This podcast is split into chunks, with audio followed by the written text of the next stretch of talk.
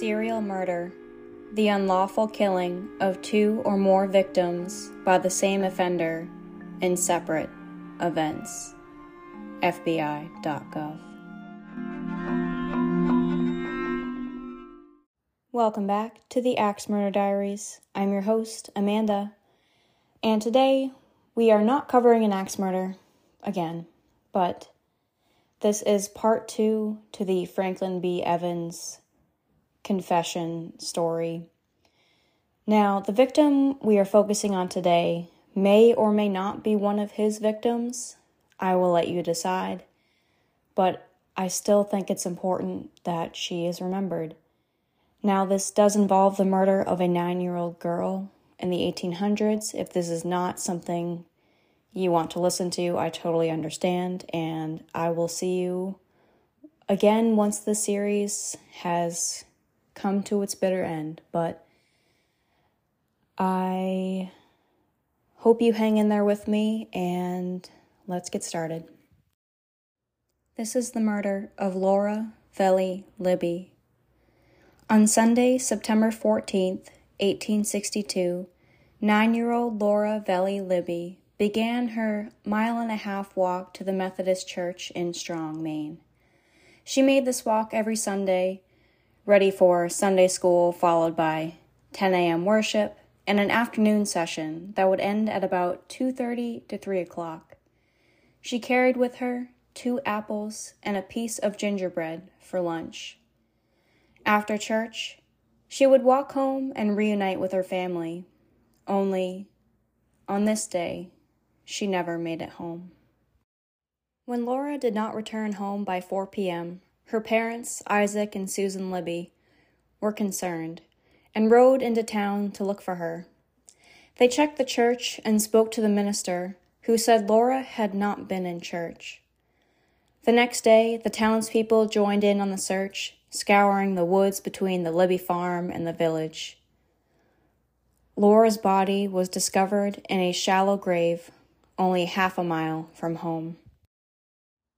The following is quoted from the Portland Daily Press, Saturday, October 31st, 1863, and I will warn you this is quite graphic. Her throat had been cut from ear to ear.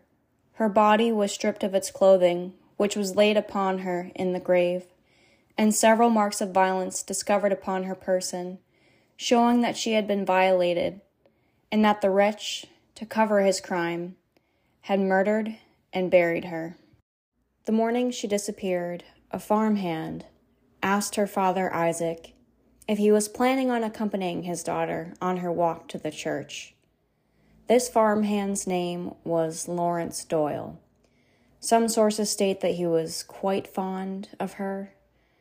Perhaps Isaac did not think this to be an odd question at the time. When Laura's body was discovered, Lawrence was there and appeared very pale. One source stated that someone witnessed Lawrence talking to Laura the morning she was murdered.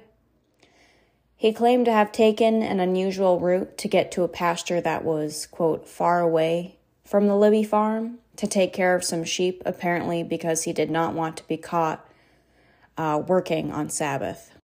And to be clear, when I say he was there, I mean, he was part of the search party, and then when she was discovered, he was very pale. Bangor Daily Whig and Courier, September 30th, 1862. We understand that a man named Lawrence Doyle has been arrested on suspicion of having murdered the Libby girl in Strong. Doyle was a hired man of the girl's father, an Irishman of 30 years of age. There are some circumstances which throw suspicion upon Doyle as having had something to do with this horrible murder. It is stated that he does not satisfactorily account for his whereabouts on the day of the murder. It is his clothing on which spots were found, and which is now undergoing analysis. We forbear adding further statements of the reason of Doyle's being suspected until the examination. Doyle may yet be able to explain circumstances which we confess are much against him. The following is from the Portland Daily Press, November 9, 1863. The trial of Lawrence Doyle for the murder of Laura Vellie Libby, a girl nine and a half years of age, at Strong on the 14th of September, 1862, was concluded at Farmington Thursday last. The case was given to the jury at 5 o'clock p.m. Friday at 7 o'clock p.m., after being out 26 hours, they came into court and the foreman stated that there was no possibility of their agreeing upon a verdict. They were then discharged, the case was continued, and the prisoner remained to jail to await another trial at the next term of court in Franklin County. We learned that on the final ballot, the jury stood eight for conviction and four for acquittal. The following is from the Portland Daily Press, May 13th, 1864. The trial of Lawrence Doyle for the murder of Luna Veli Libby. As we know, that is a misprint. In Strong, which occupied the time of the Supreme Court, sitting in Farmington for 14 days, closed on Tuesday last. The jury were out one hour and returned with a verdict of guilty. The prisoner was brought into court and sentenced to be kept in solitary confinement at hard labor in the state prison for one year and then to be hanged by the neck until he is dead. The following is from the Bangor Daily Whig and Courier, December 18th, 1865. The Portland Star says that the governor and council have for a day or two been engaged in hearing arguments in regard to the execution of Lawrence Doyle, the man convicted a year since for the murder of a girl in Franklin County in 1862, under circumstances of peculiar atrocity. Having been imprisoned for a year or so in state prison, the time has arrived for his execution, if it be deemed necessary. Mr. Pillsbury, one of the counsel for the prisoner, appeared in his behalf and Mr. Peters, the Attorney General, to make any statement necessary in regard to the evidence at the trial. The hearing occupied a day and a half and was listened to by several distinguished gentlemen, attracted to the executive chamber by the interest of the occasion. Mr. Pillsbury has fully impressed himself with the belief that Doyle is innocent, and that another man, whom they have been looking after for some time, by detectives, in this guilty party. Mr. Peters is equally confident of Doyle's guilt and labored most effectually at the trial to show it.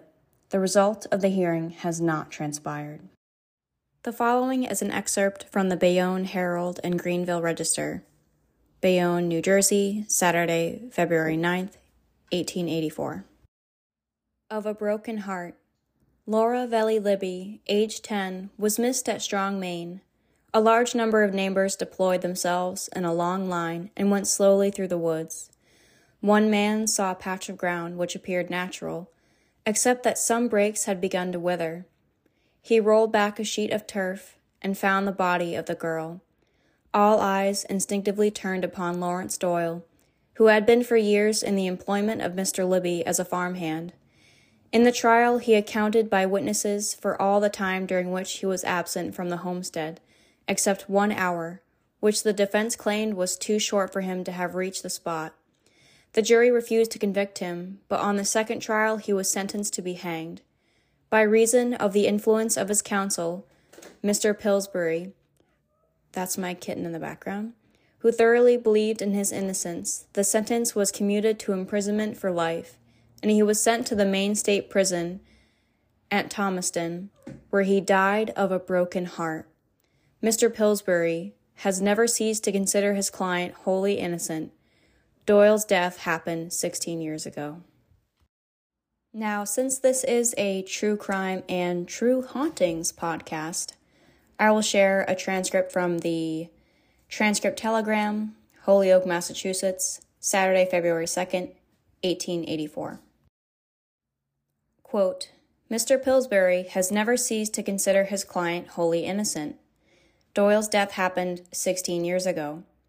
He is now reappearing in the spiritualist seances of Boston, unless the mediums are mistaken, and demands that a fresh effort be made to clear the memory of suspicion.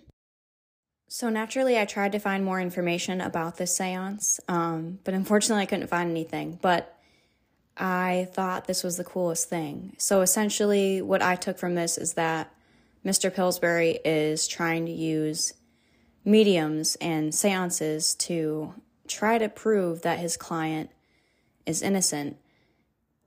Now, that is some commitment from the lawyer. The following is an excerpt from the Vermont Record and Farmer, Friday, February 14th, 1873.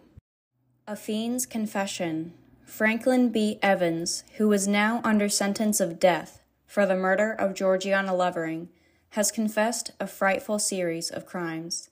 According to this confession, in 1858, he stole away and killed a little niece in Derry, New Hampshire, age five. In 1861, he assaulted and cut the throat of a girl of 14 years in Augusta, Maine, for which, by the way, another man died in prison. I will add that is a misprint. She was nine years old, and that is in reference to this case. In 1865, he outraged the person of Isabella Joyce, age 14, and then killed her and her brother John, a boy of 12, in Bussey's Woods near Boston. In 1872, June 10th, he is charged with a similar crime upon the person of a woman found dead in the woods near Fitchburg, Mass. And during the year he outraged, mutilated, and murdered Georgiana Lovering.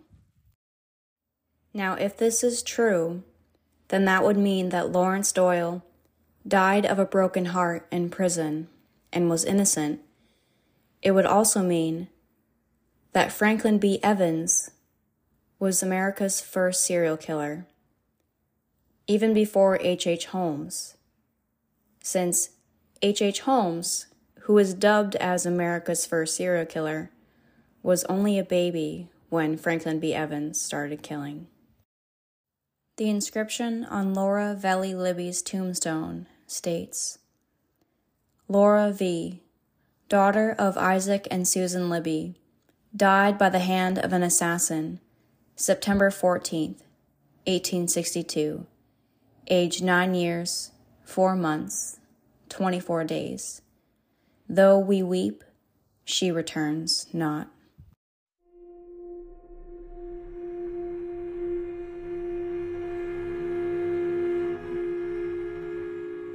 Is where I will leave you until the next part.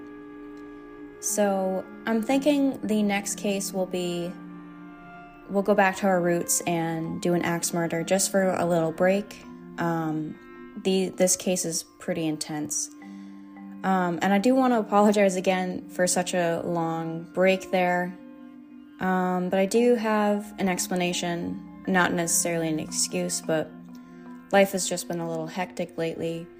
Um, so a couple things happened. Um, I started a new job. It so as many of you or maybe none of you know, I was an ER nurse for four years.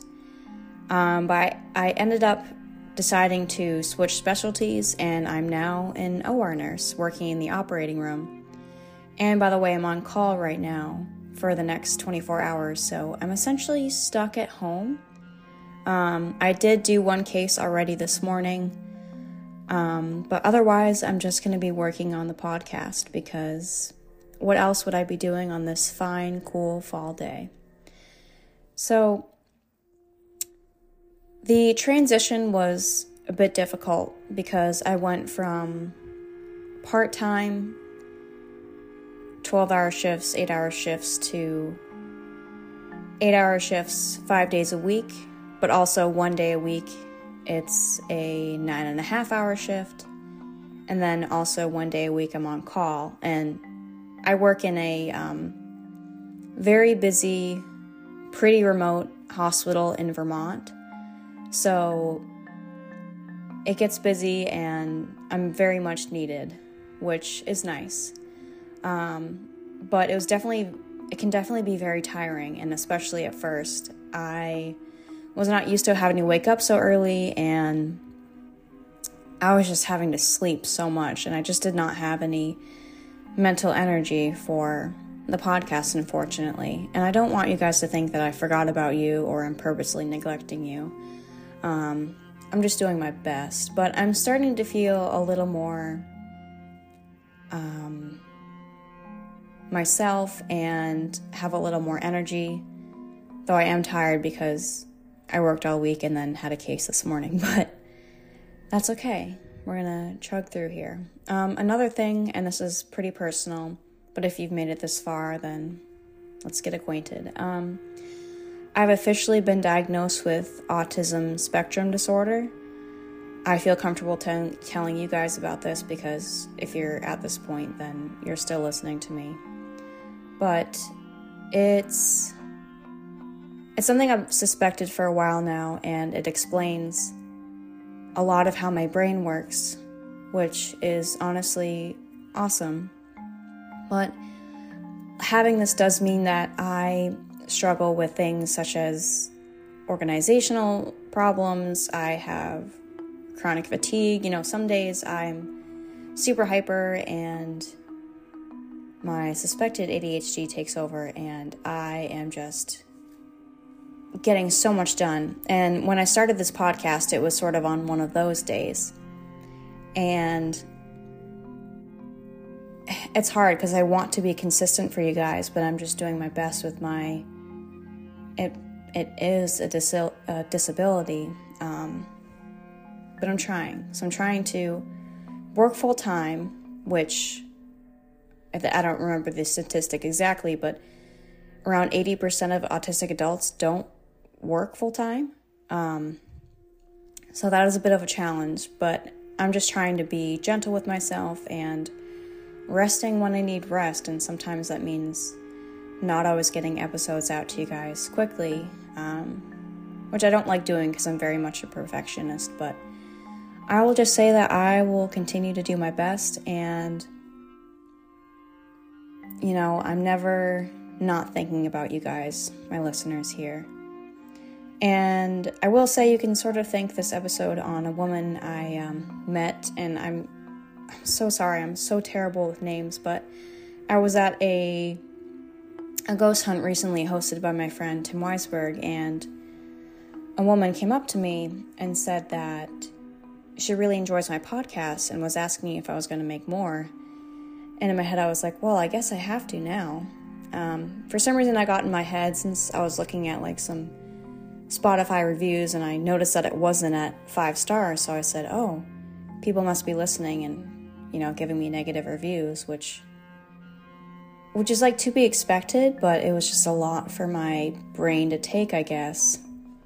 Um, I just, I don't know, I got it in my head that nobody actually liked the podcast and that I was doing a terrible job because I don't have a professional microphone. And when I tried to have one, it was not working very well. But anyway, that is the end of my ramble here.